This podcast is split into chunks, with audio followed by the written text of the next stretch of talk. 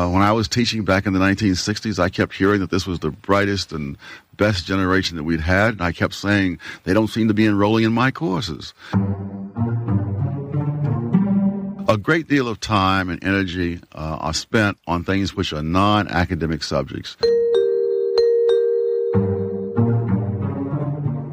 What they tend to do is to try to alienate the child from the parent.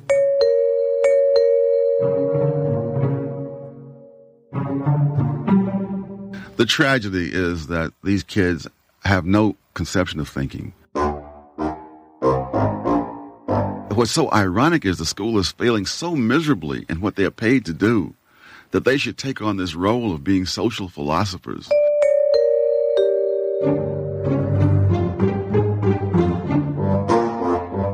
Part of the de- degeneration of uh, morals has been helped out by the kind of nonsense they're taught in the schools.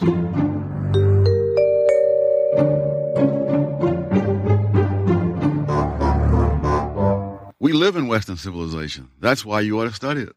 Now, if you have time left over to study other things, fine. But to talk about why do we study Western civilization rather than other civilizations, you might as well ask why do we study the Earth But instead do- of other planets and other galaxies? Dr. Sowell, is the uh, situation going to get even worse before it starts getting better? Absolutely. Welcome to episode 14 of the Genius of Thomas Sowell podcast. I'm your host, Alan Woolen. I'd like to spend the next few episodes taking a deep dive into Sowell's 1993 book called Inside American Education. This book was written 29 years ago, and yet it reads as if it had just been released yesterday. All the problems in the American education system which Sowell pointed out in that book, have not only continued to this day, but seem to have gotten even worse. In this episode, I'm going to try something new. I'm going to play an interview with Thomas Sowell, and I'm going to pause the interview at key points to give you my comments about what was discussed up to that point. My goal in doing this is twofold. Firstly, I'm hoping that listening to this episode will simulate listening to an old Sowell interview and having someone to discuss it with. That someone will be me.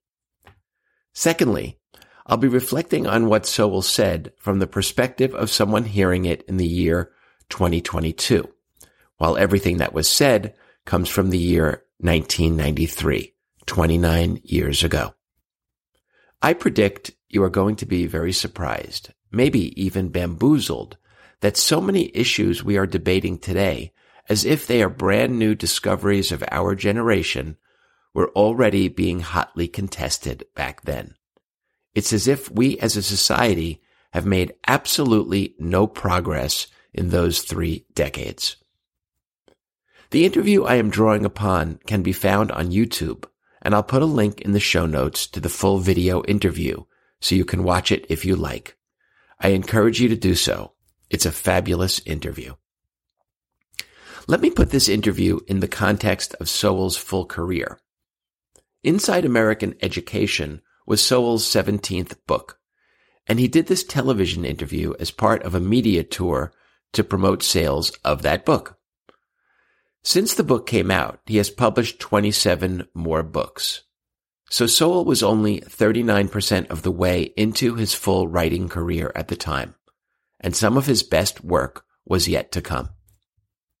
His interviewer was Diane Rehm, a well-known and long-time radio personality who has interviewed many notable figures for National Public Radio, including Barack Obama, Bill and Hillary Clinton, Fred Rogers, John McCain, and many others. I won't say that much more about Diane Rehm here, except to say that I think she did a pretty good job of interviewing Sowell and gave him ample opportunity to present the full thesis of his book in a long form interview. In my opinion, the best parts of this interview are the random people who called into the show to sometimes agree and other times disagree with Sowell. His responses are always spectacular, and some are even instant classics of verbal and intellectual sparring. Get ready to laugh, to cheer, and to once again experience the genius of Thomas Sowell. Here's the first clip. Good morning and welcome back to the Diane Rehm Show on 88.5 FM. The U.S. education system has many critics who see a continuing deterioration in our schools. Thomas Sowell, a senior fellow at the Hoover Institution, is one of those. As the older generation of teachers and professors leave, he says, new trends and counterproductive fads, fashions, and dogmas of American education will become the dominant influence and shape the generations to come. In short, he argues American schools are turning out students who are not intellectually incompetent, but also morally confused, emotionally alienated, and socially maladjusted. The problem is not merely that Johnny can't read or even that Johnny can't think. Johnny doesn't know what thinking is, says Dr. Sowell, because thinking is so often confused with feeling in many public schools. Dr. Sowell has written a new book. It's called Inside American Education The Decline, the Deception, the dogmas. You can join us. Call us between now and 12 noon, 885 8850. Good morning to you, sir. It's good to have you here. Thank you very much. What's going on here seems rather curious in the face of rising grades and uh, elevated expectations about uh, schools' abilities to perform and students' academic achievement. Yes, the back in uh, 1966, uh, there were about twice as many C's as A's given out in the uh, high, in the public schools in the United States. By the late 70s, there were twice as many A's as C's. So you have this long period during which all sorts of test scores are going down at this very same time, grades are going up. Is that going on at both the elementary, secondary Yes. level, and college At, level? at the college level. Uh, during the entire decade of the 1980s, uh, the percentage of A's at Yale University never fell below 40%. So you're saying there's there's a great inflation going on, uh, and there are declining test yes, scores. Yes.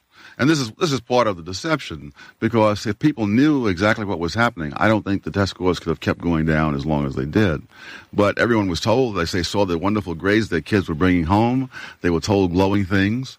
Uh, when I was teaching back in the 1960s, I kept hearing that this was the brightest and best generation that we'd had, and I kept saying they don't seem to be enrolling in my courses.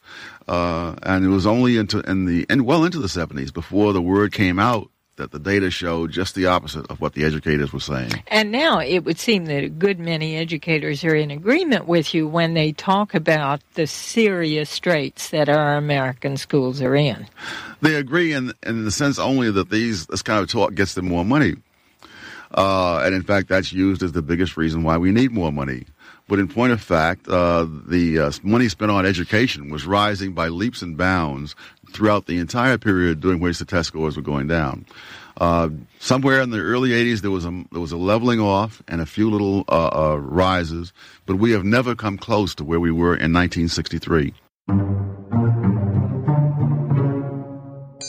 So, in this introductory clip, Sowell brings up three key points. Number one, student test scores had been steadily declining since 1963, while at the same time, school grades had been steadily rising. Number two, Sowell makes the claim that grade inflation was some type of deliberate attempt made by educators to mask the declining educational outcomes which were occurring. And number three, Diane points out that many educators agree with him that the system is broken, but Sowell replies that they only adopt that position as a way of getting more money spent on education and not because they truly want to fix the problems. Let's hear the next clip. Talk about the social phenomenon you call affective education and how it plays into this whole uh, question of just how good schools are. A great deal of time and energy uh, are spent on things which are non-academic subjects, which are essentially psychological kinds of subjects, uh, exercises. And this is known as affective education, as if you can somehow educate people's feelings rather than to educate their intellect. And the problem is that uh, most public school teachers have no such qualifications, if anyone has such qualifications. But certainly they are not psychiatrists or psychiatrists, psychologists. Uh, they have no idea of the emo- emotional turmoil they may be stirring up uh, in the students. And there's some evidence that that's, that's happening in terms of medical reactions of vomiting, uh, signs of nerves in various uh, ways. Uh, but more than that, what they tend to do is to try to alienate the child from the parent. And I think that's the most dangerous thing they do. How do. did they do that? Well, if you read the literature, it's just astonishing how parents are depicted in the literature as people who are hung up, who have old fashioned ideas. Uh, one of the areas in which they do this is sex education, but it's not sex education as such because there are a whole series of kinds of education of the uh, emotions, as they would put it uh, which do the same thing. And the idea is that the child is supposed to make his own decisions, and he's supposed to pick his own values on which to make those decisions. So the whole history of the human race is sort of thrown out the window, and Johnny is supposed to start and draw upon his entire eight or nine years of uh, experience in the world uh, to decide uh, what his values ought to be.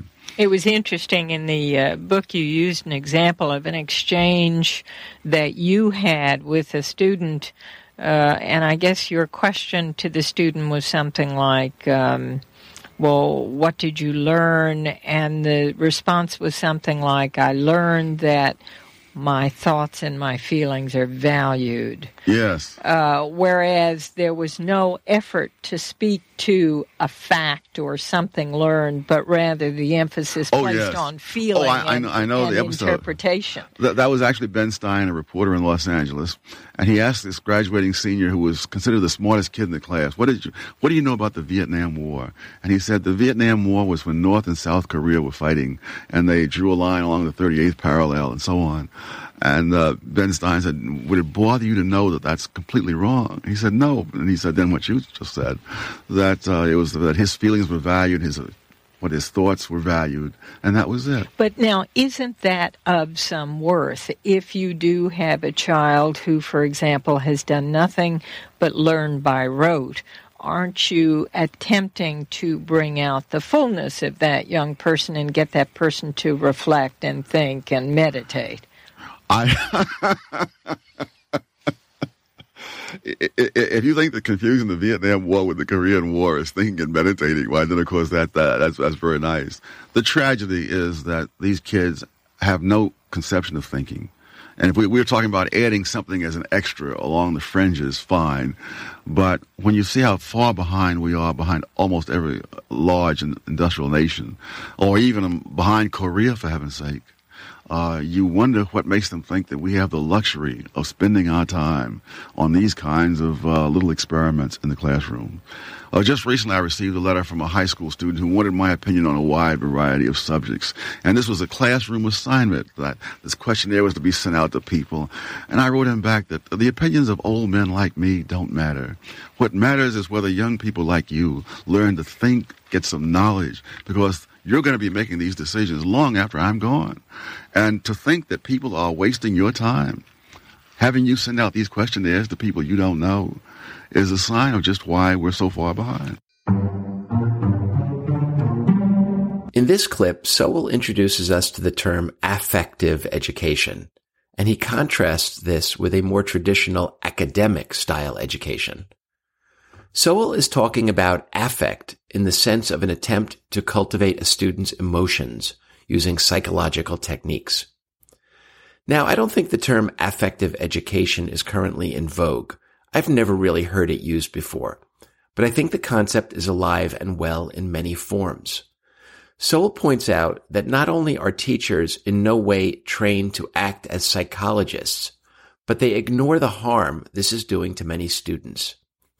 My mind goes right to the many themes being promoted in schools today, from social justice campaigns to historical revisionism to gender ideology, and many of us are concerned that these attempts to lead students to a particular set of feelings is wreaking havoc on kids' emotional well-being. Sowell hits on one of the most important themes of his book, how teachers intentionally try to alienate students from their parents, and that they do this as a way of disconnecting the child from his parents' so-called old-fashioned values so that the child can pick a whole new set of values which are more in line with the theories of modern educators. One of my favorite moments in this whole interview happens in this clip when Diane Rehm asks Sowell if trying to build up a child's self-esteem isn't a decent alternative to having the kids just learn facts by rote memory. And Sowell can't contain his laughter at the notion. That Sowell belly laugh is worth hearing one more time. I Back to the interview. Talk about some of the dogmas that you feel are driving American education. Well, one of the dogmas is the notion that you have to feel good about yourself. And I think nothing so epitomizes this for me as a study of mathematics t- given to 13 year olds around the world. And uh, um, uh, Koreans came in first, Americans came in last. And one of the questions that were asked these kids was, uh, Are you good at math? 23% of the Koreans said yes, uh, uh, something like 68% of the Americans said yes. And so American kids felt good about themselves, but uh, they didn't know any math. Another study was done of 12th uh, graders in Japan to see if they liked math. The 12th graders in Japan disliked math more than the 12th graders in the United States, and probably for good reason because it was probably harder math. Uh, but the Japanese don't worry themselves about whether their 12th graders like math. They worry or themselves. feel good about That's themselves. right. They don't care. The fact is, when you come out of there, you're going to know a certain amount of stuff.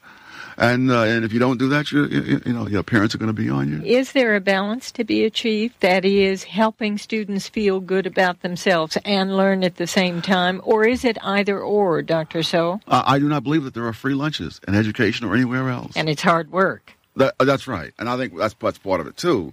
A lot of these programs are really a substitute for hard work by the teachers.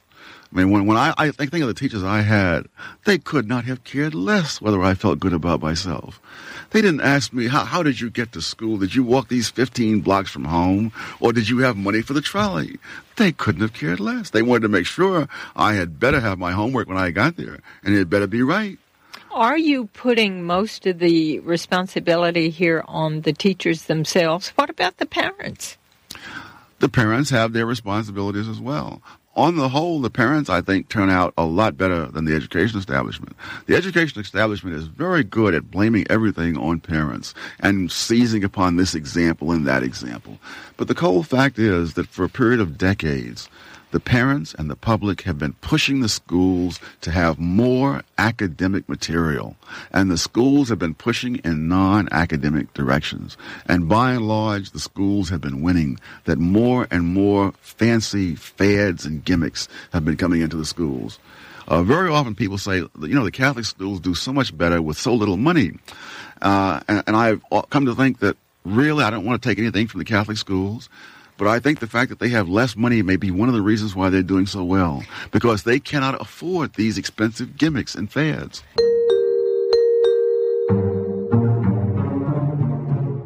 In this clip, Sowell goes deeper into the whole issue of self-esteem and how it is antithetical to real education and an excuse to avoid hard work. Sowell says there are no free lunches, which is a great expression which you don't hear much anymore for some reason.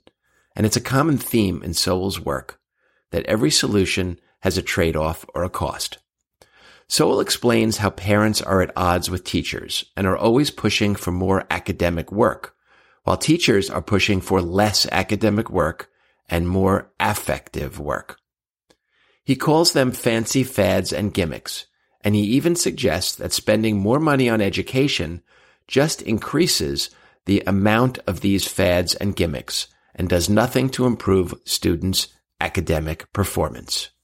The interview continues. Dr. Sowell, what was your own background? Uh, who was, if anyone, encouraging you as you were growing up? Uh, why did you get turned on to education? Stay with us. We'll be right back. Hey, this is Serena and Tina, hosts of No Need to Explain with the Mental Health Mamas. We are parents with lived experience who are on a mission to normalize the conversation around mental health. Join us as we share a bit of what we've learned along the way, help you feel less alone, and remind you to take care of yourself while also taking care of your people. We elevate the voices of others on such topics as the art of holding space, parenting with PTSD, first responder mental health, and more. You'll find our podcast on our website, no need to explain podcast.com, or wherever you're listening right now. With the Mental Health Mamas, there is no need to explain. Oh, I, I guess my family that um, I know when I went into the seventh grade, they make a, made a big to do about it. And I didn't understand it until they told me that no one in the family had gotten to the seventh grade before. And they thought it was marvelous. You had uh, both parents in the home? Uh, for part of the time until my father died. And then I had other other other relatives as well. All But- of but- n- were none- supportive of Oh, you. oh yes, and, and, and pushing and whatnot. Now, of course, they, they could not take part in the educational process. They had no way of doing that. And they couldn't come to school and do all the things, you know, the parents must get involved. It's utter nonsense.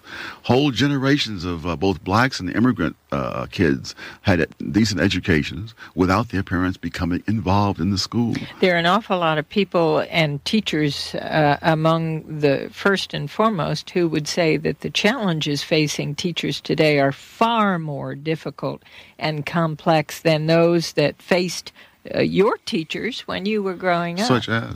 uh, such as drugs in the school, such as weapons in the school, such as kids who really don't want to learn, uh, kids who come totally unprepared to do anything else but make trouble in the classroom. Yes.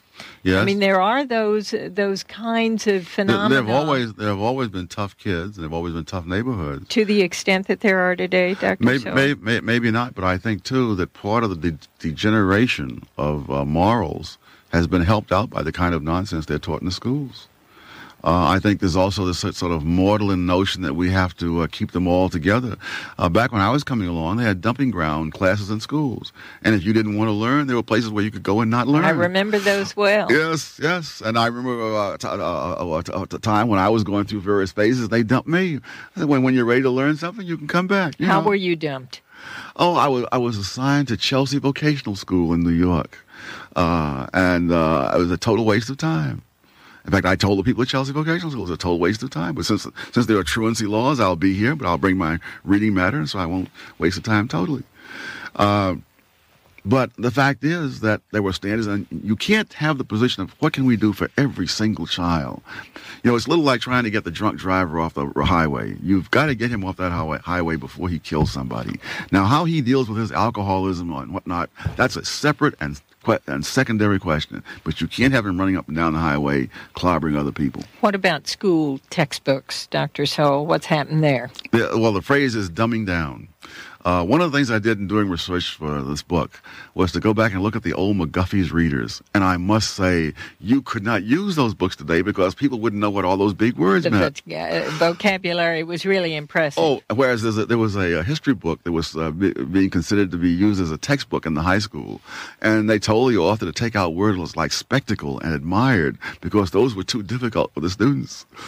And of course, they used uh, much more uh, bigger words than that uh, for, in eighth grade textbooks in generations past. And you're suggesting that the dumbing down of textbooks is part of this entire process oh, absolutely. of, of creating a system that's not really teaching as it should. And the, and the social tragedy of it is especially hard on low income people. You see, if you're low income, you're either going to get a good education or you're going to stay in poverty, by and large, with, with rare exceptions.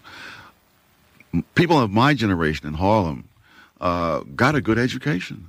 And so, uh, no matter how poor they were, they could always go on.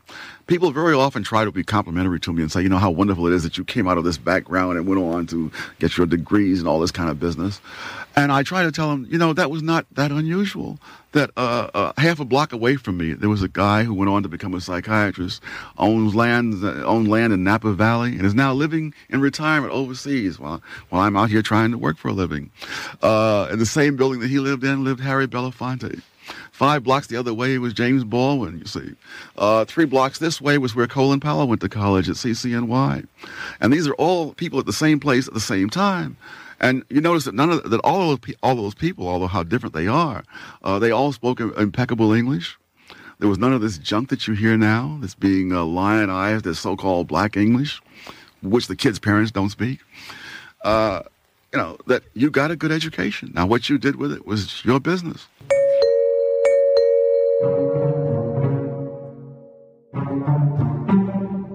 This clip touches lightly on a number of important subjects which I wish Sowell had more time to delve deeper into.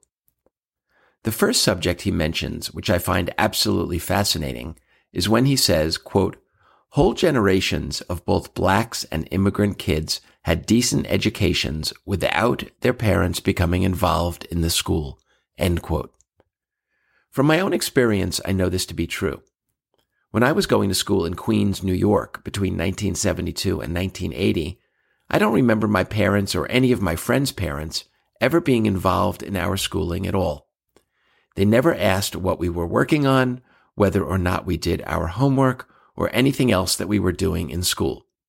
They practiced what we now call benign neglect, and they just trusted the schools to do their jobs. With absolutely no parental involvement, we were able to get high scores on the SATs, as well as on the various Regents exams in math, biology, chemistry, physics, etc. These exams were objective exams given to students all over New York City, and grade inflation was impossible. You either got a high percentage of the questions correct, or you didn't. We now live in the era of helicopter parenting, and parents feel that if they don't ride their kids all the way through their schooling, that the kids will crash and burn.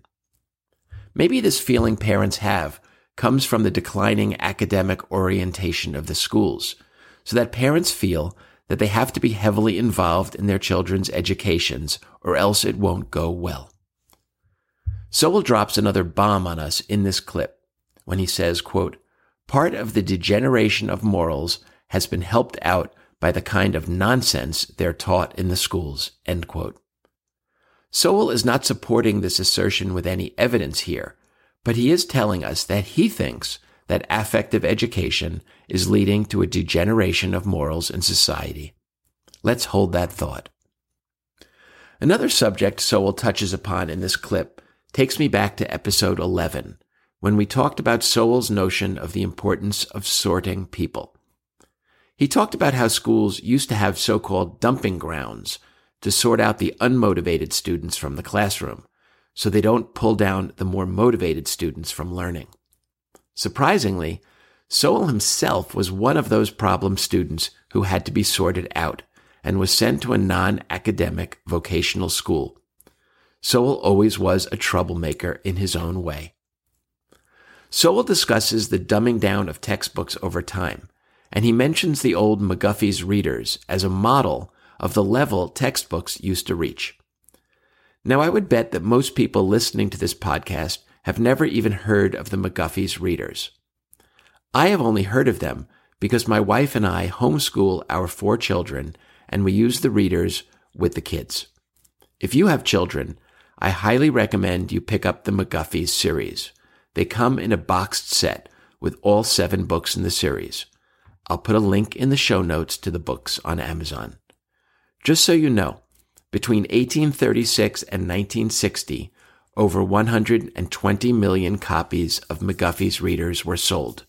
Their sales were second only to the Bible. Stay with us. We'll be right back. Are you sick of all those social media influencers telling you about all the money you could and should be making by investing in real estate?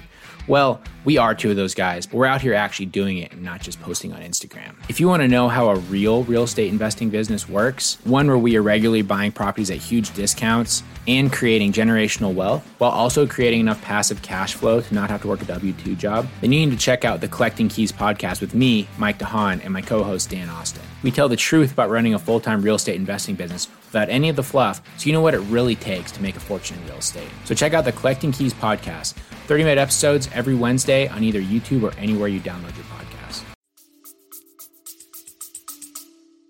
What would be the first one or two steps you would take to put American education back on track and to reach those young people who are now as turned off as they can possibly be?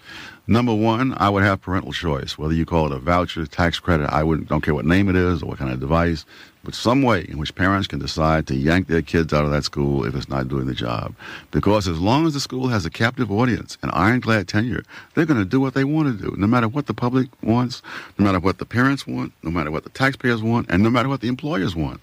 Would you be in favor of uh, Bill Clinton's system of uh, choice in public schools, not simply for uh, for parochial or other Well, schools? well, uh, you know, uh, it's a question of whether whether that's better than the present system. Virtually everything is better than the present system, and so therefore that, that that's But better. the present system, um, at least in its earlier uh, uh, appearance, was what educated you, Dr. Sowell. oh, certainly, but mean, but but, with- but it uh, wasn't well- the present system then. But, but without the kind of choice that you're talking about. I mean, you went to a neighborhood school, you did what you had to do, you d- you oh, but you did have a, you have a certain amount of choice within the public school. That's that's very true. But many things have happened now, so that there's no other escape hatch. In other words, right now, you have those teachers weren't unionized the way they are today. Well, is that the attempt then? Is that the goal of choice? Is to break the unions of I the schools? Not, no, it's not to break the unions. It's to allow the parents to have an option. The great problem in education throughout is that people are not accountable. They can run those schools to indulge themselves, whether for whatever fad they like, or for whatever way they like to teach, and that goes all the way through to the colleges. The professors are there to do their research, and if the students don't get in the way, they don't mind. But uh, those schools are not being run uh, as places for teaching. All right. So, in addition to school choice, what else? Oh, elimination of tenure at all levels. Well, that may not be universally popular, but they've done it in England, so it can be done. As long as, as long as people are rewarded just for being alive and sitting there uh, for a certain number of years, regardless of the quali- quality of work that they do, you cannot expect good quality work. What about the financial factor, Doctor? So you talked about it earlier and said that uh, you know everybody keeps blaming the fact that the schools aren't doing well on lack of resources, and it's not just money that's the problem. Not only is it not just money, I would even argue that the the country has been generous to a fault. Uh, you look at other countries around the world, that includes Japan, Australia. Uh, the average American kid gets twice as much money spent on him as the average kid in New Zealand. Kids in New Zealand are doing a lot better. Uh, they're getting a lot more spent on them than was spent on the kids in my era. And they're doing much worse than the kids in my era. I mean, I had to send my daughter to a private school to get an education almost as good as I got in the public school for nothing. You know, uh, so it's it's we we have fallen very far behind. In this clip, Diane asks Sowell what he would do if he were running the show. Sowell lists two things he would do implement a system of school choice and abolish teacher tenure at all levels. This is my least favorite clip of the interview because I feel the conversation gets a little muddled and jumps around to too many topics. But Sowell does manage to get some basic points across, including one of his main arguments that spending more money is not the solution to America's educational problems. The formal part of the interview is now over, and Diane starts to take random callers. Here's the first call. John, you're on the air. Hi, um, I go to St. John's College in Annapolis, the great book school. Oh yes. And I was wondering how you um, you viewed the program here and whether you thought it fit in with the, with the way you feel about education. Well, you know, there is no one particular way to do education at any level. Uh, the St. John's method is is uh, rare, but if it works for St. John's students, then then more power to them. Yes, thing that I that I think is the best is that uh, about about the program is the um, the use of uh, reason alone to determine um, how a classroom is structured. I mean, it, it could be seen as very unconventional and very. Um, uh, uh, I'm I'm having a hard time. Uh, Sort of experimental. Experimental, yeah, but but at the same time, it seems to be a return to a certain type of education that only existed a few hundred years ago. Yes, uh, uh, uh, John, St. John's is at one end of the spectrum. At the other end of the spectrum are the places that are trying to be modern, where the great classics are not, uh, you know, are pushed aside in favor of things that are the uh, latest kinds of things. Uh, just recently, I went through the uh, bookstore at Stanford University and looked in the political science department to see what, what books they were assigning. Not one course had the Federalist Papers. Oh. And this is this is this is this is the, if, if any document can be said to explain the whole American system of government, what they were trying to do when they wrote the Constitution, this book is it. Yes, yes. And they do not have it, but you can find all kinds of trendy, uh, I would consider junk, uh, being assigned. All right, John. Thanks for your call. John is a student at St. John's College in Annapolis. I had never really heard of St. John's, but I looked it up online and it looks quite interesting. They provide a liberal arts education based on studying the great books, the classics. I'll put a link in the show notes to St. John's College. Celeste, you're on the air. Hello, Dr. Sowell. Yes. Uh, I've been a teacher for seven years, and my question is about administration in the schools. I find that um, as they talk about cutting teachers and making classrooms larger, they don't talk about cutting administration, and I don't see that the administration within the schools and within the the larger entity, the school boards, or, or not the school boards per se, but the Boards of Education, uh, boards of education, those state things. departments of education. Right, those organizations, they don't talk about cutting people there, and I think that the education is in the classroom. It's not so much in the offices. Oh, oh, absolutely. On that, Yeah, I, I, absolutely. In fact, some studies have been done in New York and Milwaukee, which show that of the money that's spent, uh, less than half of it ever reaches the classroom, uh, and in some cases, less, less than half of it reaches the school. It's, it maintains this enormous and growing bu- uh, bureaucracy, and that's one of the reasons why there's very little correlation between the money and the, and the educational performance. In this clip, a teacher named Celeste calls in to complain about the ballooning size of the educational administration. Sowell agrees with her and says that this explains why more money is not the answer to America's school problems, that most of the new money just goes to increase the size of the school bureaucracy. This is one of the calls that sounds like it was made today and not 30 years ago. Chad, you're on the air. Uh, yes. Um, good morning, Diane. Morning. Um, I'd like to call to say that I agree with a point that you were making earlier, and I think that one of the problems with the public school system, while it's not without its own blame, is the lack of parental involvement. You speak of school choice, but when you have a parent who's concerned enough to put their child in a private school, that says something about the parent's involvement in the children's education.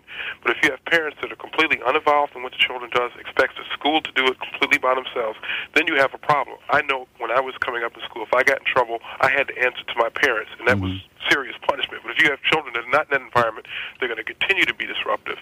Children are no longer allowed to they're very restricted in how they can discipline students. Students are carrying weapons to school. And I'm not saying that this is universal, but these are serious problems. And for you to just write them off and say that they're not as serious or that that's always been the case, I think is a very broad misrepresentation. It's- Well, I think that's a little that's a little bit that's a little bit uh, strong.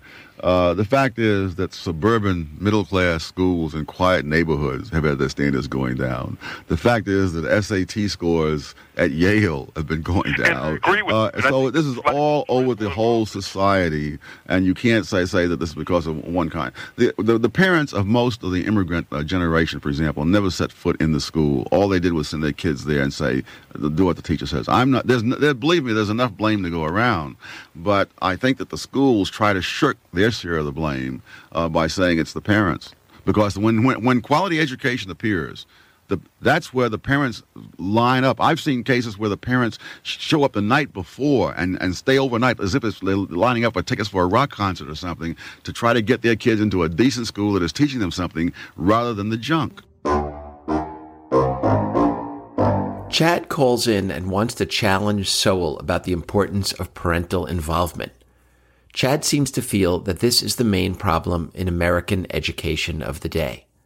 Sowell disagrees with him in this clip and again points to the generation of immigrant parents who were never involved at all in their children's education, and yet still, those children got a good education without any parental involvement. That was my personal experience as well. Carlene, you're on the air. Hello. Yes, go right ahead. Good morning, Morning. Diane and Dr. Sowell. It's this is a very stimulating discussion and a very refreshing uh, perspective. Uh, I myself have a graduate degree and uh, went. I actually got it in the UK because I felt that American graduate schools are run rather like businesses. And they were too expensive, and most of the professors are off doing book tours and things in foreign countries and Careful, aren't in, careful. aren't in the classroom. but uh, I've also gone to school in Africa and, and in France. Uh, so I, I feel, well, I'm not a specialist, you know, I, I've had some different perspectives.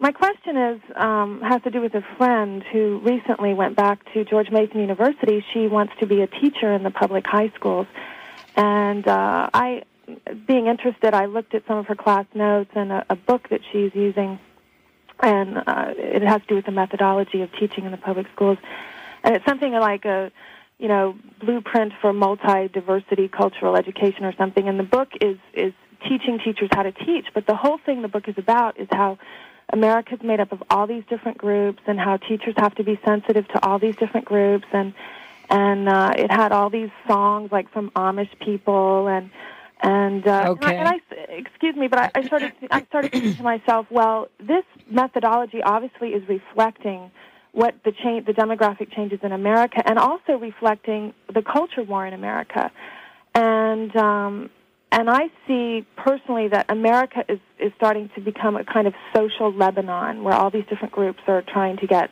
sort of a piece of the Yes. action.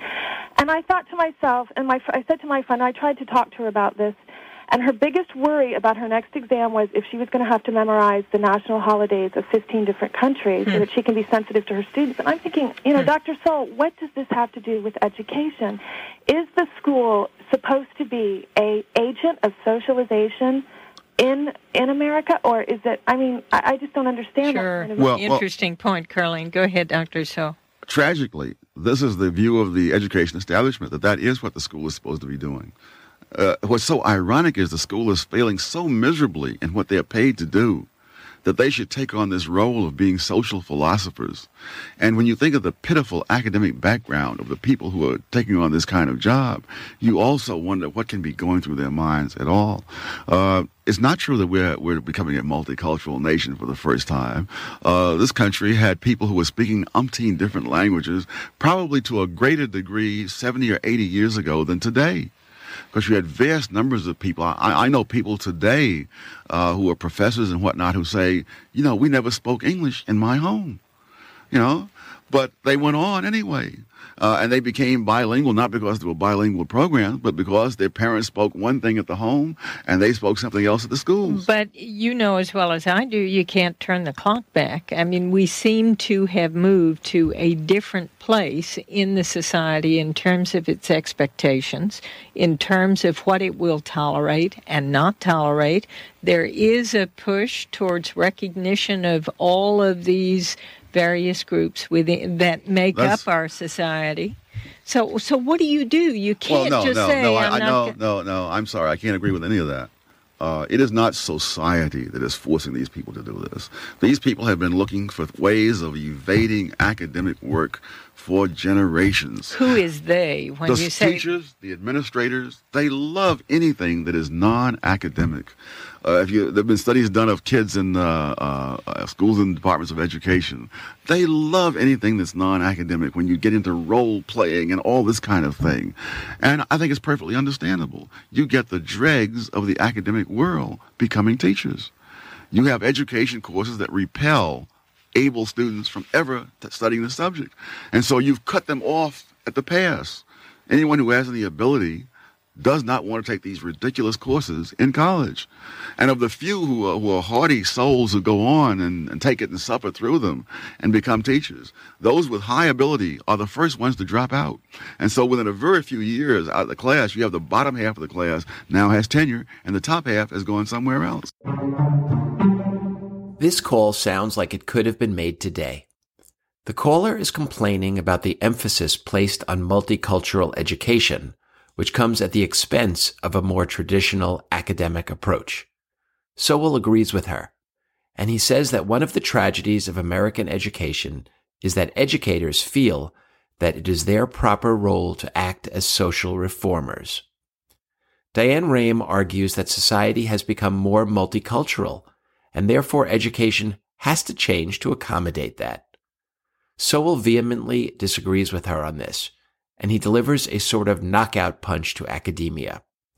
He accuses academia of looking for ways to avoid academic work, Why do they do that? According to Sowell, the answer is clear. He says flat out that the quote, dregs of the academic world become teachers, end quote. He goes on to say that most education courses are so ridiculous that good students are repelled by them, and only the poor student can tolerate them. In other words, that an education education serves as a filter to sort out the academically talented. This is an extremely bold and hard hitting claim, and one I'm sure public school teachers have a very hard time hearing. But is it true? Here's the next caller.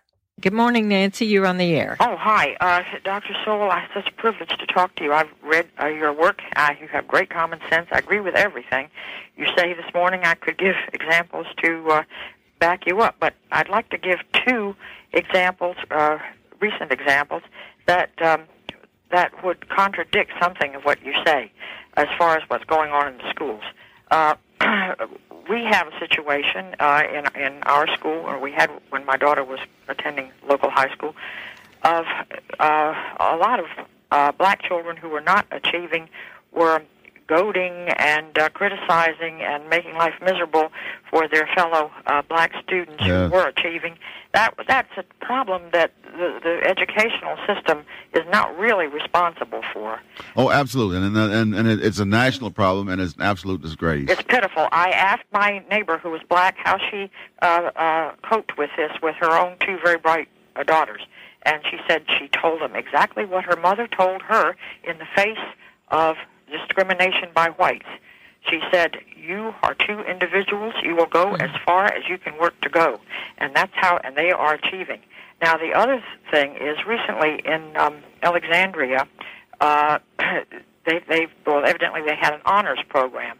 Well, there was a black pressure group which uh, has actually uh, made the honors program uh, be disbanded. Um, I, I believe they have been successful in that because there weren't enough blacks in the honors program, and to me, they're they're cutting off their nose to spite their face. I mean, Absolutely. they are they are uh, abolishing an avenue of achievement which they could attain.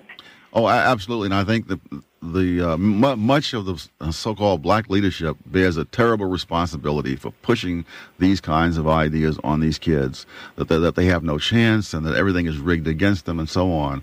Of all the questions I've answered after giving lectures around the country, the one that really hit me the hardest was asked by a young black man at Marquette University. He said, uh, "Even though I'm graduating from Marquette very soon, what hope is there for me?" And I thought, my God, there's twice as much hope for you as for your father, and ten times as much as for your grandfather. But you, you know, you've handicapped yourself so much that you may not be able to make take advantage of the opportunities that are actually there. It's interesting. Nancy starts her call by saying she wants to point out two facts which contradict what Sowell has been saying. The first item she brings up is the subject of the misbehavior of black children in the classroom, specifically that of underachieving black children teasing and bullying higher achieving black children as a way of holding the latter group back. Nancy is really making the point that the educational establishment is not responsible for this trend. Sowell agrees with her wholeheartedly when he says, quote, absolutely, and it's a national problem, and it's an absolute disgrace, end quote. The second item Nancy mentions is that in her school district, an honors program had recently been dissolved after pressure from a black activist group, which was upset that there were not enough blacks getting into the honors program. Once again, Sowell agrees with her wholeheartedly, and he blames black leaders for propagating these destructive ideas. I was very surprised by this call because I had no idea that 30 years ago, the issue of black representation in honors programs was already an issue that was leading to the cancellation of such programs. Today, for the exact same reasons, we are experiencing a wave of cancellations of not just honors programs, but entire honors schools, like Stuyvesant High School in New York, Boston Latin in Boston, Lowell High School in San Francisco, and 160 other academically selective public schools around the country. I'll put a link in the show notes to a recent article about this phenomenon. For some reason, the coronavirus pandemic of 2020 served as a catalyst to accelerate the cancellation of academically selective programs on the grounds that Black and Hispanic students are underrepresented there. The debate rages on decades later. Next caller. Two questions. Uh, the first is that if our education, and I'm more or less of your generation, and if our education was so great and we're so smart, how is it that we've let our schools deteriorate to the point that they have? You know, we're in charge now. Stay with us. We'll be right back. Hi, I'm Lindsay. And I'm Aubrey, and we're the hosts of the All Ears English podcast. If you're an international professional or student and you want to feel more confident with your English, skills like presentations in business or small talk at the office, or even attending a dinner party in American culture, we cover it all vocabulary, pronunciation, role plays. We believe in connection, not perfection, when it comes to learning English. Come learn with us. Look for the All Ears English podcast and hit follow now. Well, when I don't know who we uh, are, I think I think Just that generation I'm talking about. well, but you see, the problem is uh, decisions are not made by generations; they're made by organized groups, and teachers have been a very organized group since the since the 1960s, and the National Education Association is all in favor of these crazy things that have been criticized here this morning by me and by others. Uh, so that uh, they have, and in fact, that's what choice is all about. Is it about putting the parents and the taxpayers and the general public in charge, and not allowing these little groups to create their own little fiefdoms where they do what they please, regardless of what the rest of us think. And you're saying that these people who were so well educated are so uh, narrow minded in their uh, thinking that they still are willing to jeopardize the school for their own personal gain. Of course, Well, I- professors do that at the, at the colleges across the country. Well, then I, I still think that there is something missing in the education of someone who is um, who can make a choice like that so easily. But but the second point is, um, you know, you're connecting a lot of things that have happened at the same time, and you're connecting connecting them as if they're cause and effect. And you know, we could just as easily make the argument um, that it's high budget deficits that make the uh, educational system bad, and say that as our budget deficits have increased, our education has deteriorated. And No, that's actually not true.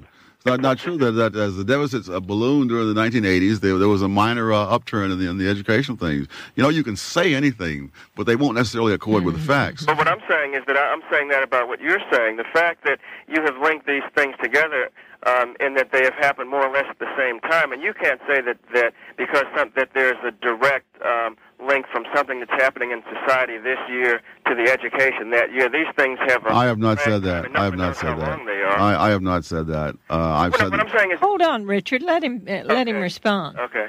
I have not said that. I've traced a lot of these things over a long period of time, and I've used a lot of cross-checking in one set of information with another set of information. That's how I arrived, for example, at the conclusion that the money has very little effect. I've checked spending internationally. I've checked spending from state to state. I've spec- uh, checked spending over time. I've checked spending as a percentage of the gross national product. No matter how you look at it, the money has no effect. I don't have that much to say about this call, except that he seems generally skeptical about Sowell's conclusions, and he accuses Sowell of creating sloppy cause and effect links between various phenomena. Sowell does a pretty good job, I think, of explaining to the caller that he really has done a great deal of empirical research into these topics, and that he's not just pulling these ideas out of a hat. I could be reading into this, but I get the sense that this caller feels personally offended by Sowell's arguments. I'm just guessing here, but is it possible the caller is a public school teacher? Next call.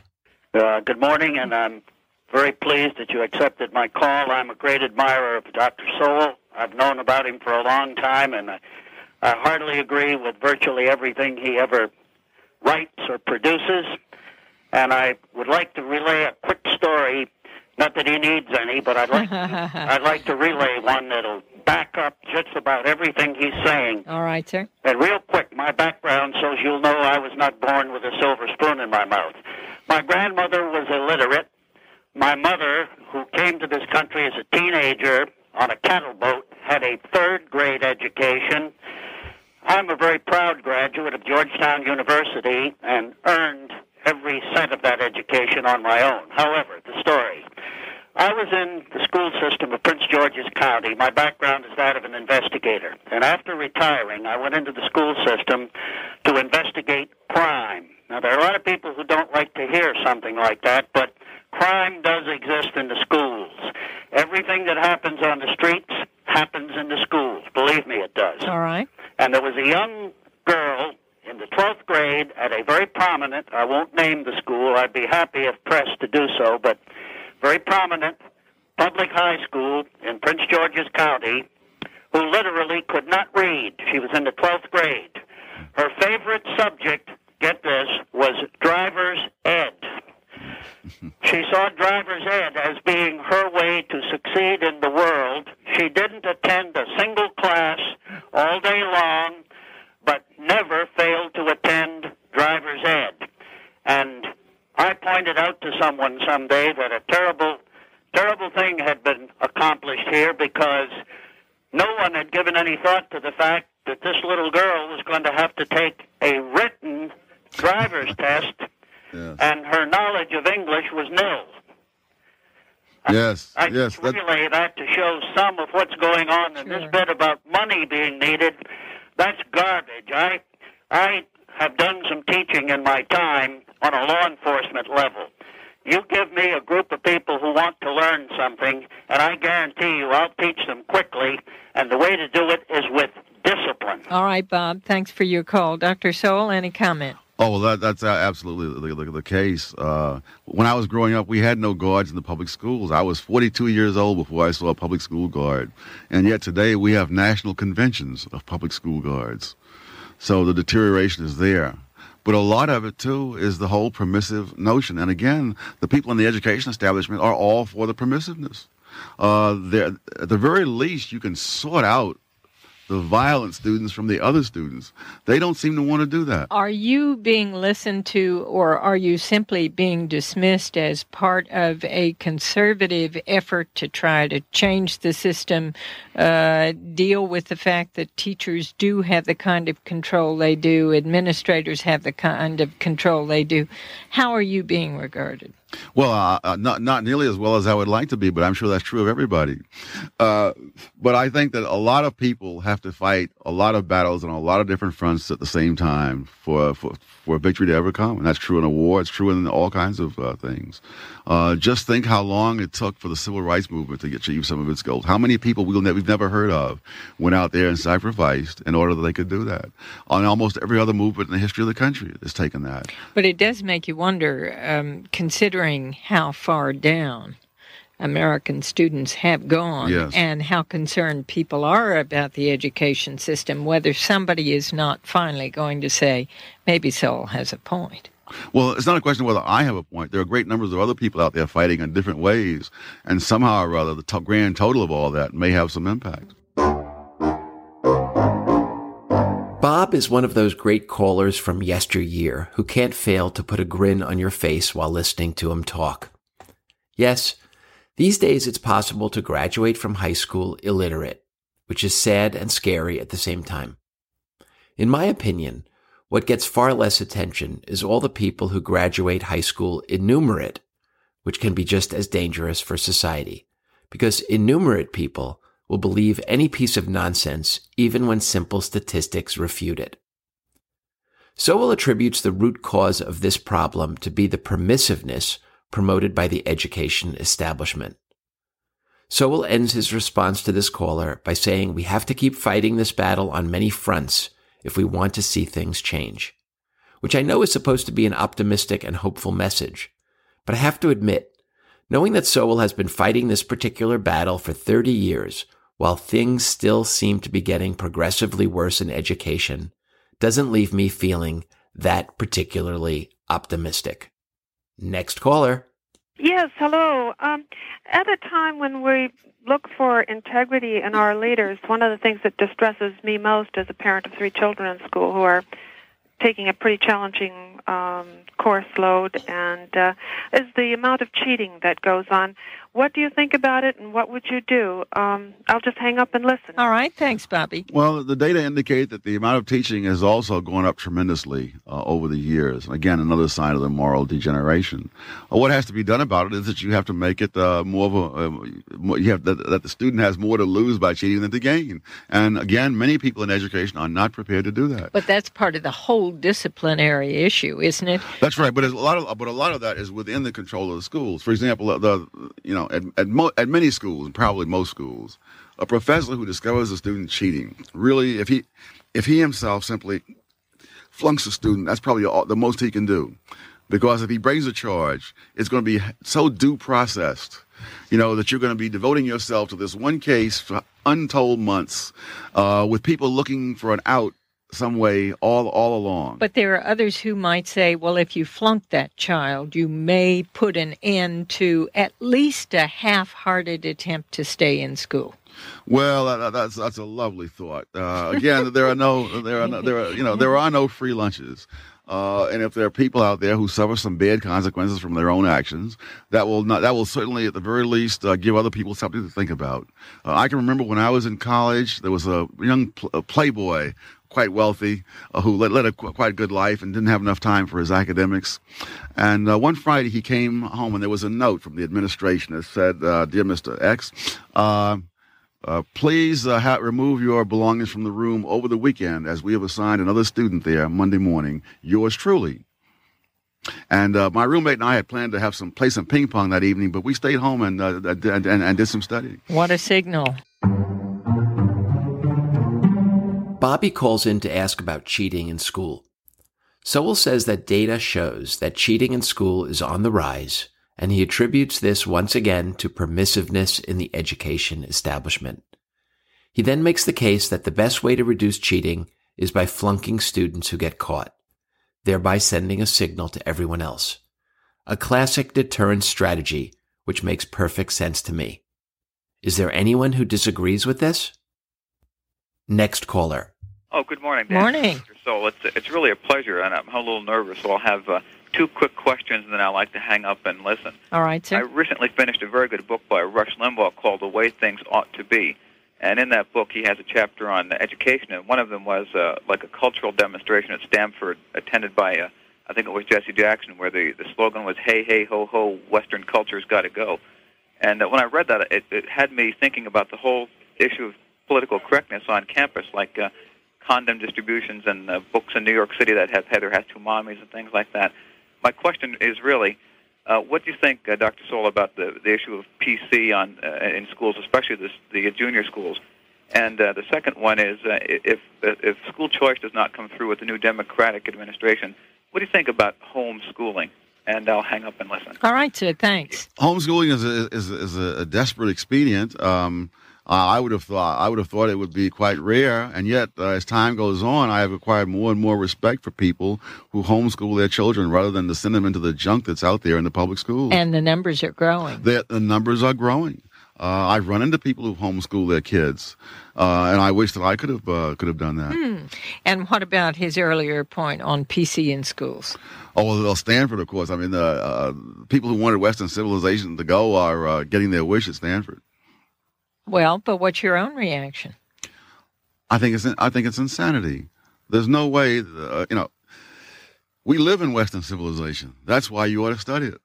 Now, if you have time left over to study other things, fine. But to talk about why do we study Western civilization rather than other civilizations, you might as well ask why do we study the Earth but instead do, of other planets and other galaxies? But don't you, as an African American, believe that in some way perhaps some of your own heritage has been left out of that kind of uh, study of uh, purely Western civilization?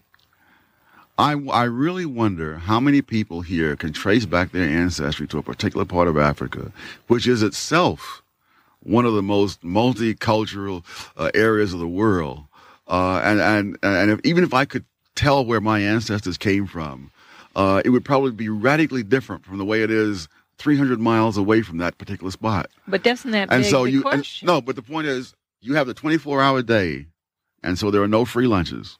And if, and if you're and if you're going to try to spread the students even thinner than they are and pretend to study these civilizations, because in order to study them, you have to have scholars who've done the scholarship and the work. I mean, you can't conjure these things up out of thin air because Jesse Jackson is chanting and it's going to take you. See, I, have I've spent ten years writing a book on race and culture, which is not not it's still in manuscript, and so I know that if you're going to do this seriously and responsibly, you cannot do it overnight. And if you're going to have not simply me, but what you really need dozens of people doing this all around, you're talking about something somewhere in the middle of the 21st century. But if you're going to have these little uh, little tidbits of nonsense carefully selected uh, uh, uh, and tendentiously selected in most cases, then of course you're not talking about education. You're talking about propaganda. But Doctor, so go back to what you said earlier about the small steps uh, that had to have been taken during the civil rights movement in order to achieve what has been achieved now. Can't the same be applied? So I, I am all for people taking those small steps to learn these things in the in, in the in the postgraduate schools for scholars to study these things so they'll know what they're talking about. And so they won't be selling Kwanzaa as some kind of African uh, uh, uh, tradition when in fact it originated in Los Angeles. This is a great call because it brings up two really interesting topics homeschooling and the trend of criticizing Western civilization. Sowell seems to have changed his mind over time about homeschooling, at first thinking it would be a rare, desperate expedient, but over time warming up to it. He says, quote, As time goes on, I have acquired more and more respect for people who homeschool their children rather than to send them out into the junk that is out there in the public schools, end quote. When it comes to diminishing the study of Western civilization in schools, Sowell thinks it is pure insanity. Diane challenges him on this, however, and he then takes the conversation in an unexpected direction by pointing out two things. One, is that there are only so many hours in the day, and that studying other cultures takes time away from studying our own culture. He also says that the scholarship just isn't there to properly and responsibly study those other cultures beyond just propagandizing about them. He gives the example of the made up holiday of Kwanzaa, which originated in Los Angeles, but is marketed as if it were some long lost tradition from Africa.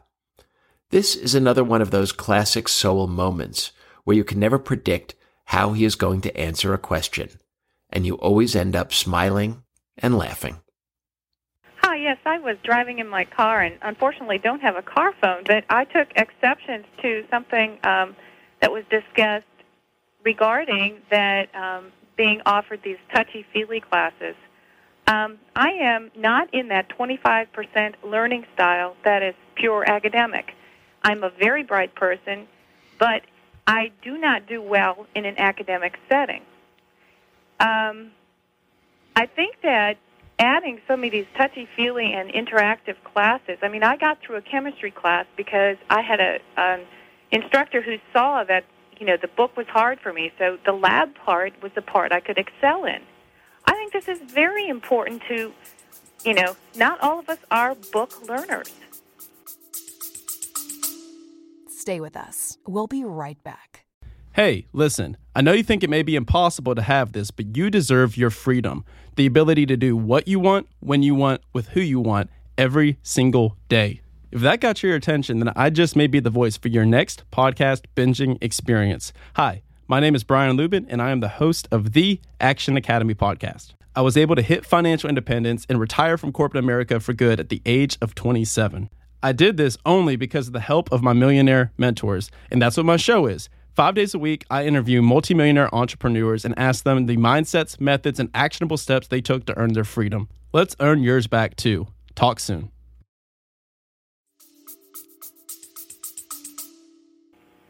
Well, you know, uh, I, I, I could say that I also have a high opinion of myself and I, and I'm not I'm not very good at dancing, but I really don't think that ballet schools should be adjusted to take uh, for people like me. People like me shouldn't be in ballet. Uh, and the school has, and, the, and the, you have to realize too that uh, it's not a question of what you like or what you're good at. There are requirements in the world that if you're going to build bridges across the river, you have to know a certain amount of math. If you don't want those cars to, to fall into the river as the as the bridge collapses under them, uh, and if you want doctors who can cure people, you're going to have pe- have to have people who know chemistry, whether they like it or not. So we don't have the option of just doing whatever happens to feel good to us. I call this lady Carphone Lady because she takes me back to the days of my youth, talking on a Princess rotary phone with the cord stretched all the way down the hallway so I could talk to my friends in my room with the door closed. This is one of the best calls of the show because Sowell shows absolutely no mercy to this poor caller who is trying to make the case that she has a different kind of intelligence that doesn't show up on academic style exams. Sowell was having none of it. Instant classic. Um, hello, Dr. Sowell. You have a very interesting um, program. Um, however, I find myself um, almost emotional because of the way um, you seem to approach. I, I, th- my question is this: What about the children um, from the dysfunctional families who don't have a recourse? I'm talking about the young minds who can't make decisions as to whether they have a place to study or, or as to whether they uh, can go on uh, to uh, learn to read because they don't have the help at home. Uh, can you address that issue? Absolutely. That, that is a tragic situation, regardless of how the education system is running. But what you've said tells me absolutely nothing about why the present mess is better for that child any more than it's better for any other child in more fortunate circumstances. Hmm, interesting. The only thing I could say about this caller is that her question is almost completely unintelligible. And I think Sowell does a pretty good job of answering the unanswerable. Next. Hello, Diane. Hi there. Dr. Sowell, I appreciate what you have to say. I myself am a graduate of a Jesuit high school in uh, Milwaukee, a graduate of Georgetown University, and I teach in a local Jesuit high school here in D.C. And uh, I'm of the view that it's possible to uh, focus on academics and make sure that students are learning how to learn, but also outside of the classroom, uh, as in our retreat program at Gonzaga, which is where I teach, to uh, have the kids come in touch with uh, themselves and their values as people. And we also require that students do 40 hours of community service where they also come in contact with people of different backgrounds.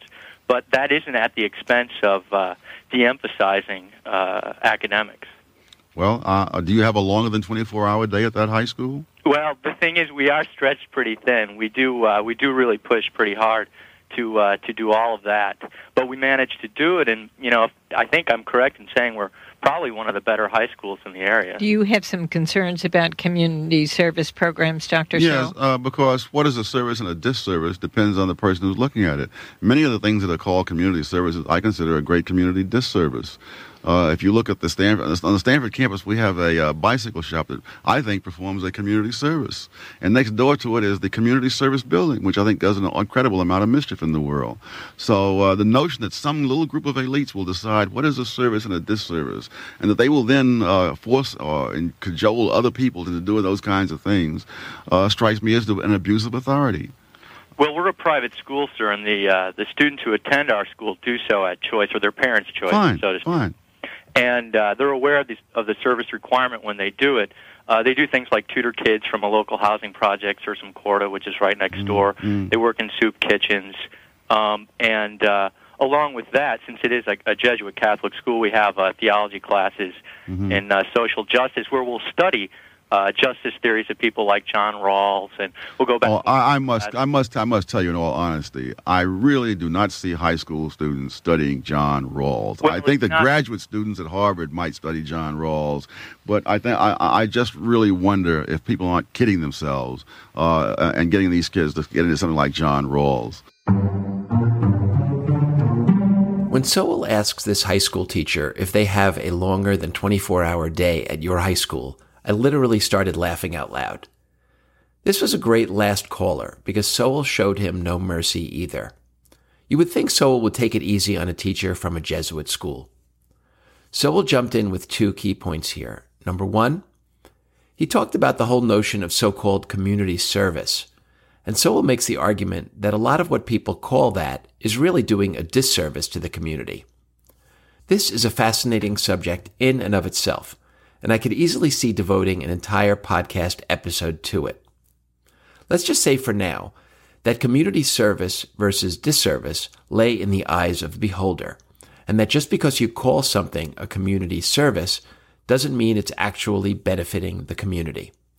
Number two, when the teacher mentioned that he teaches social justice using the books of John Rawls, that really triggered Sowell, to use a farcical phrase of our times, into interrupting the caller.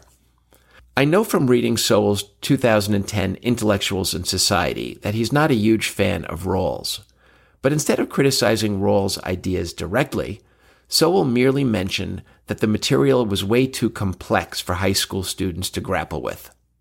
I read a little bit of Rawls in college, and I agree with Sowell on this point. Dr. Sowell, is the uh, situation going to get even worse before it starts getting better? Absolutely. Uh, I see no sign that the, certainly the present administration, uh, if if they do introduce choice into the public schools, that will be a step in the right direction, and maybe some later administration can then extend it further. But uh, they are so in hoc to the National Education Association that nothing will be done that will disturb the people down at the NEA. Dr. Thomas Sowell of the Hoover Institution, his new book is called Inside American Education The Decline, the Deception, the Dogmas. Thanks for being here. Thank you very much. So that was the entire interview with Sowell from 1993. I hope you found my commentary useful and somewhat entertaining. In our next episode, I'll be presenting a summary of the book Sowell was promoting in this interview, Inside American Education. I'll also be talking with a well known teacher about Sowell's book and how well or poorly Sowell's ideas fit in with his experiences teaching high school history.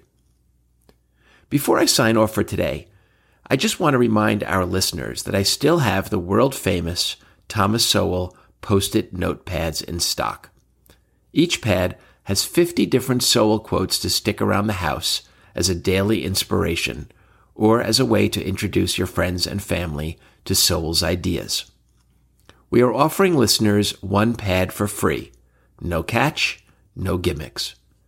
There's a link in the show notes where you can find images of the 50 quotes so you know what you're getting before you request it.